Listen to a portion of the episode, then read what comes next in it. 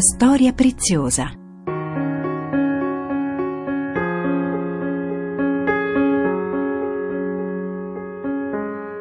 Catechesi di Don Fabio Rosini sul racconto della salvezza e i suoi tesori.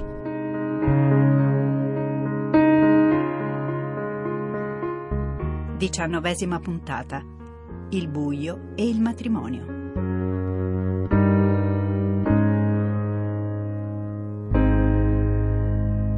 Un caro saluto da Monia Parente e ben ritrovati all'appuntamento settimanale con le catechesi di Don Fabio Rosini. Lascio subito a Don Fabio il microfono, noi ci ritroviamo in chiusura per un breve saluto.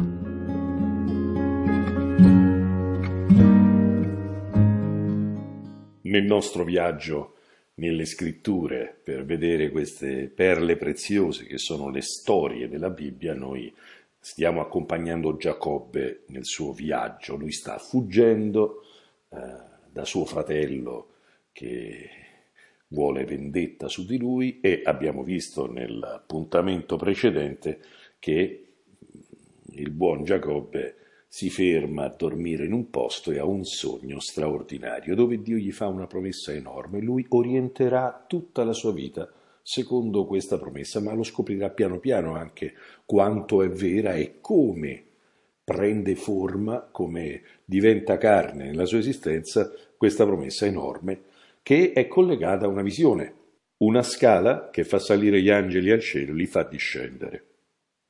È un'immagine di una comunicazione e anche dell'opera di Dio che nel mondo è costante. Bene, Cosa succede dopo a Giacobbe? Noi dobbiamo un po' raccontare la storia prima di arrivare al nocciolo che in questa puntata cercheremo di affrontare. Si mette in cammino, forte di questa luce interiore che ha vissuto e celebrato eh, elevando una pietra a stele, ungendola con olio e promettendo di costruire lì una casa di preghiera, un luogo dove dialogare con il Signore, lui parte, arriva nel territorio del suo destino, nel posto dove deve incontrare suo zio Labano. Lo va cercando. Quel che non sa è che prima di lui incontrerà la sua seconda figlia.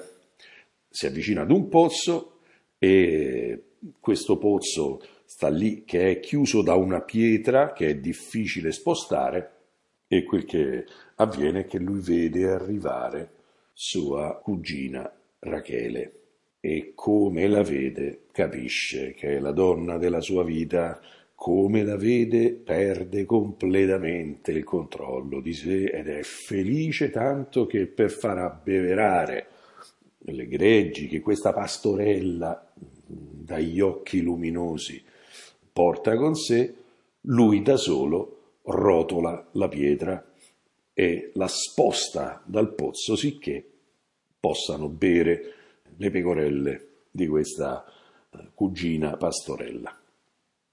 Che succede che logicamente che a questo punto Labano viene a sapere di questa cosa, lo accoglie in casa e c'è appunto una grande felicità perché è arrivato anche un maschio in casa, visto che lui ha due figlie e eh, la logica sponsale era tutta familiare, secondo una logica da clan, secondo una logica nomadica di purezza dei rapporti e delle eh, relazioni, cosa che noi adesso non possiamo assolutamente concepire né accettare, ma è tutto quanto da leggere in una chiave simbolica.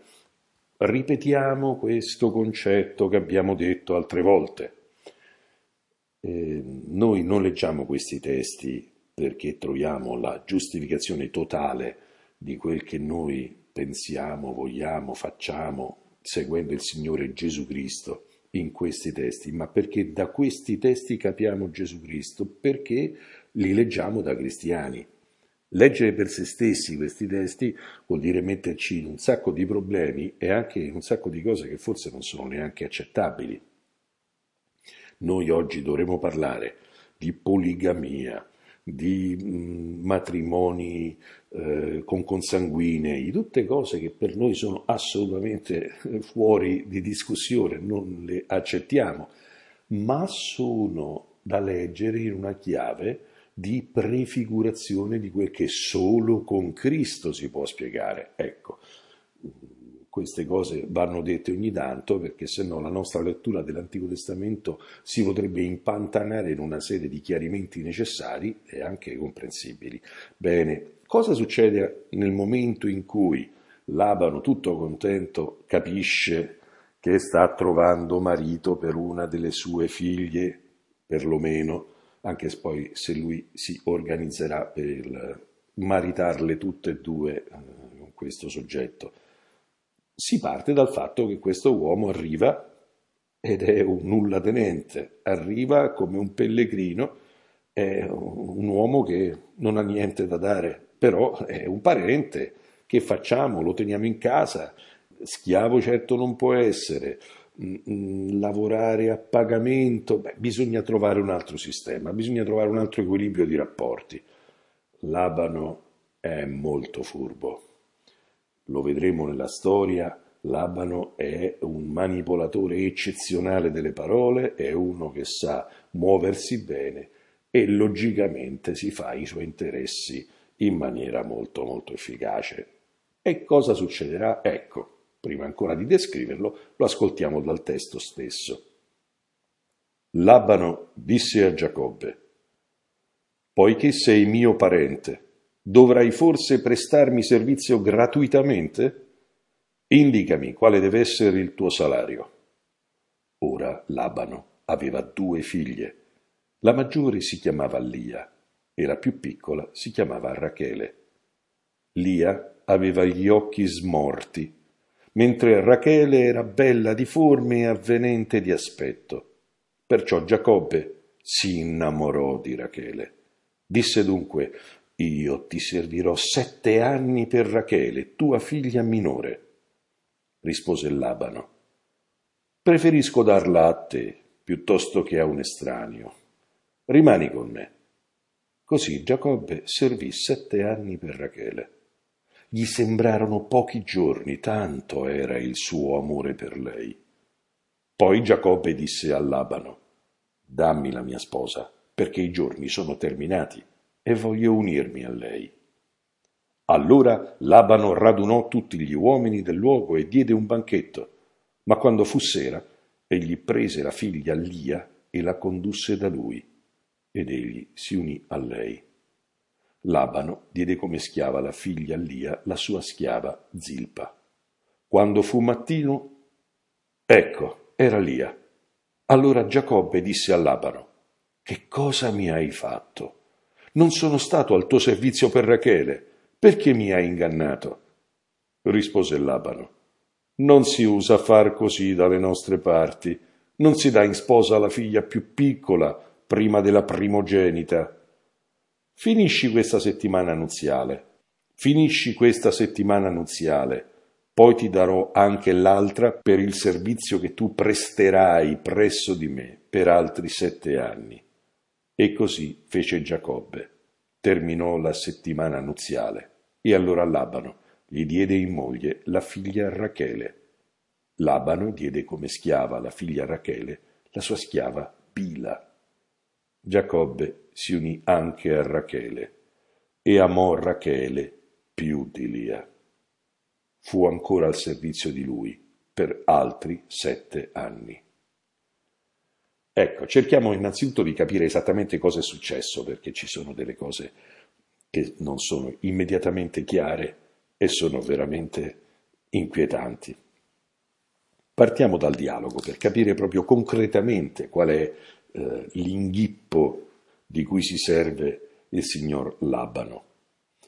Giacobbe deve in una qualche maniera stabilire una relazione per poter vivere eh, lì dove sta.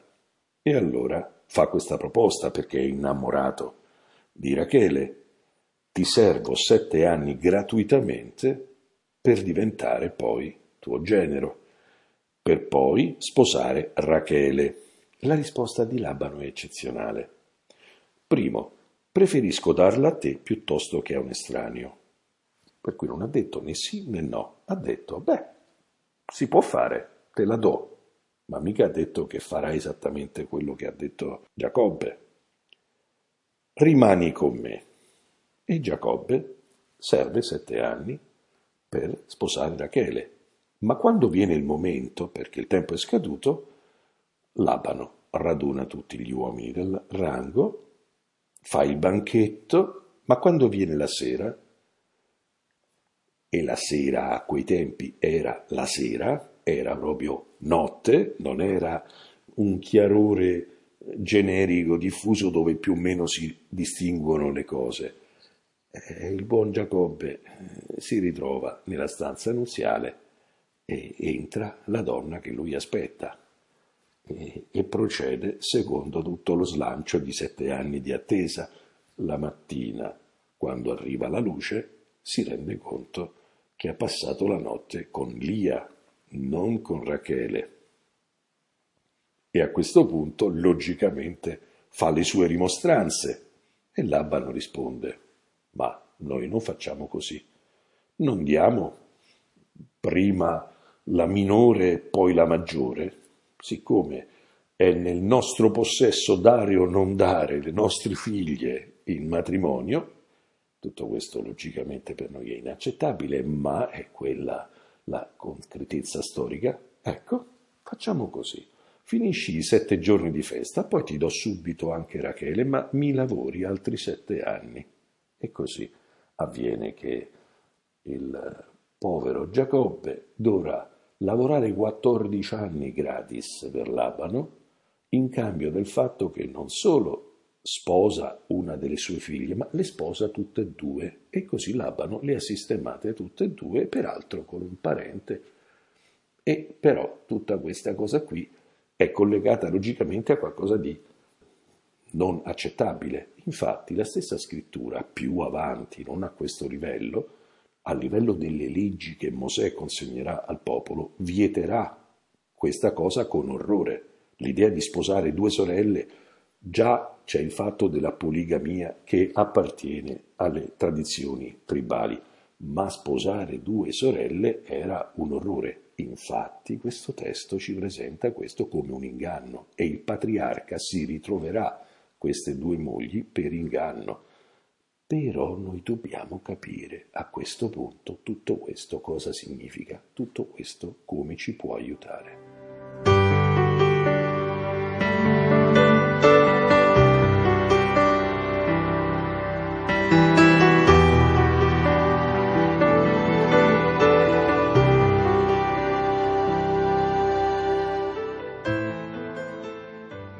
Potremmo dire considerando quel che è successo a questo povero uomo di Giacobbe, che tutto sommato chi la fa l'aspetti. Spieghiamoci.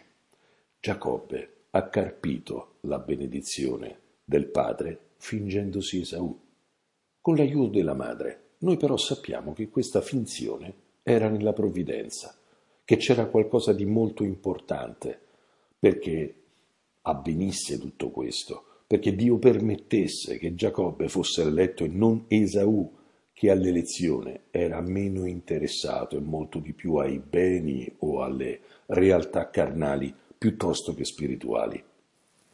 E così lui patisce lo stesso inganno, come il padre si è trovato a benedirlo e dopo averlo tastato, ehm, controllato, lui si era mascherato da suo fratello mettendosi addirittura dei peli di agnello sulle braccia per poter risultare così villoso come il fratello, ecco anche lui si ritroverà che una sorella gli viene data per l'altra, scambio di sorelle per scambio di fratelli, per cui Giacobbe tutto sommato ci può stare che questo gli sia capitato, perché di questo lui sta vivendo.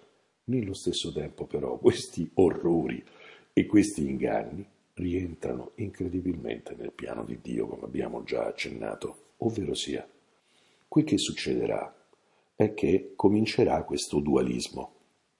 Dobbiamo accennare a quel che viene dopo, che è molto importante, non lo leggeremo direttamente, ma quel che viene è tutta la gara fra queste due sorelle perché possano essere feconde, perché logicamente il loro grande desiderio è dare figli a questo uomo. E c'è una benedizione che è su Lia, non è su Rachele. Lia vede Dio mettersi dalla sua parte perché la prima cosa che noi abbiamo detto appunto appena celebrato il matrimonio è che Giacobbe amò Rachele più di Lia. Allora infatti il versetto successivo recita Ora il Signore vedendo che Lia veniva trascurata la rese feconda mentre Rachele rimaneva sterile. Dio si mette dalla parte della povera Lia che, bene o male, si trova dentro questo inghippo suo malgrado. Eppure vuole molto bene a Giacobbe, lo stima e vuole essere madre dei suoi figli. Quel che succederà sarà addirittura che Lia sarà fecondissima, avrà sei figli. Si avranno poi figli dalle schiave, perché la gara fra le due sorelle farà sì che queste schiave che sono nominate nel momento della consegna di queste mogli da parte di Labano, poi vengono usate come strumento di fecondazione, come già abbiamo visto nella nonna Sara. Queste di famiglia hanno un po' la tendenza alla fecondazione eterologa. Ecco, Quel che succede è che eh, ci sono tradizioni rabbiniche molto interessanti e belle che giustificano che queste serve non erano veramente serve, erano sorellastre, va bene, possiamo giustificarle a quanto ci pare, però quel che c'è è che queste due schiave, eh, Zilpa e Bila, partoriranno a Giacobbe entrambe altri due figli. Ecco, ci sarà anche una bimba che nasce da Lia, ma alla fine, finalmente, anche Rachele avrà due figli, Giuseppe e Beniamino. Parleremo meglio di questo forse, ma il punto è che la fecondità appartiene a Lia ed è una cosa molto molto più rarefatta in Rachele. Perché? per un'elezione di Dio, perché Dio si mette sempre dalla parte dello scartato, si mette sempre dalla parte del secondo, si mette sempre dalla parte di colui che è più debole. Però questo significa che la generazione, la fecondità e la grandezza della famiglia di Giacobbe è legata molto più a Lia, a questa donna che lui non voleva sposare a questa donna che però è quella che gli darà metà dei suoi figli. Le dodici tribù di Israele per sei unità risalgono a Lia. Allora questa è la donna feconda. Allora la fecondità nel matrimonio di Giacobbe viene da questa donna molto più che dalla donna amata. Tutto questo è molto importante, lo dobbiamo capire meglio.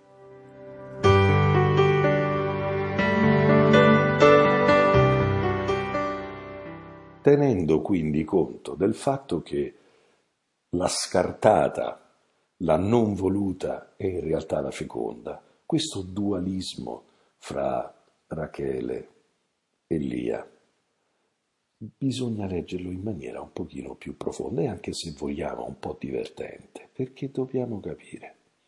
C'è qualche cosa che viene un pochino a illuminare la sfida matrimoniale, perché in ogni coniuge, maschio o femmina, in ogni marito, in ogni moglie, teniamo qui la moglie perché qui di moglie si parla, ma vale logicamente, simmetricamente anche per il marito, quando ci si sposa, nella moglie o nel marito c'è sempre sia Lia che Rachele. È interessante l'esperienza del buon Giacobbe si addormenta convinto di avere accanto Rachele e la mattina dopo, quando arriva la luce, scopre di aver sposato Lia. Ed è un po' sempre così. Noi scopriamo l'altra parte della realtà quando arriva la luce, ma questa altra parte non è una impiombatura, non è un inganno, è la parte feconda. Lia è quella feconda, Rachele è l'amata. Queste due cose vanno insieme. Ci si sposa Rachele per scoprire che è Lia, ci si sposa quella bella per scoprire quella meno bella, ma è sempre la moglie, è sempre il coniuge. E bisogna imparare ad amare Lia per poter capire quanto è importante stare accanto a Rachele. Capiamoci meglio, perché questa lettura è sicuramente ardita, però altresì è piuttosto sostanziale. La fecondità nel matrimonio la sua bellezza viene dall'accettazione dell'intierezza del matrimonio. Quel che succede è che Giacobbe diventerà patriarca per mezzo di Lia molto più che per mezzo di Rachele.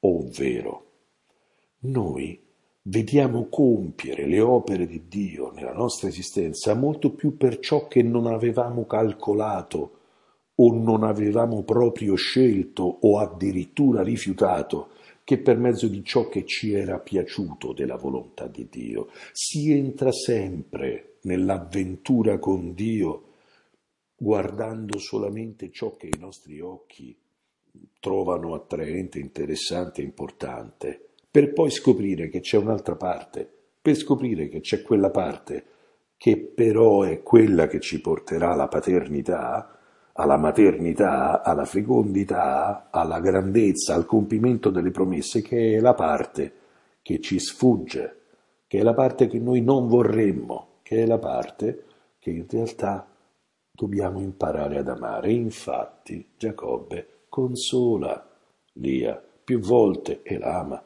obiettivamente, fisicamente. E Rachele avrà il suo ruolo è certo che i due figli di Rachele saranno i prediletti di Giacobbe e questa predilezione anche lo torturerà perché sono Giuseppe, il figlio assolutamente preferito dagli altri, e Beniamino, che si chiama così, e questo suo nome diventerà eh, l'idea fondamentale del prediletto.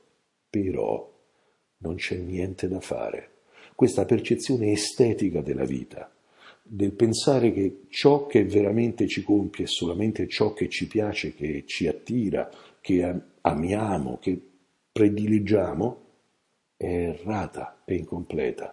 Certo che è Rachele il motore per cui Giacobbe arriva al matrimonio, però l'altra parte è tanto importante, l'altra parte è molto preziosa.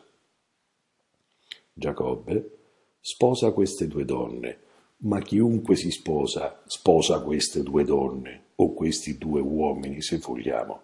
C'è sempre l'aspetto più pedestre, più povero, più smorto, meno attraente, che però è la quotidianità, che però è ciò che compie la realtà del matrimonio. Ecco, questo testo che ci fa guardare come Dio lavori malgrado le nostre predilezioni e porta a compimento il nostro bene, malgrado le nostre idee.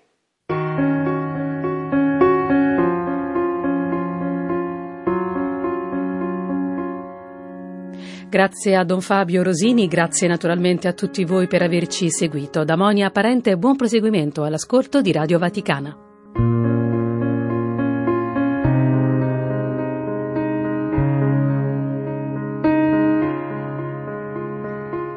La storia preziosa. Catechesi di Don Fabio Rosini sul racconto della salvezza e i suoi tesori.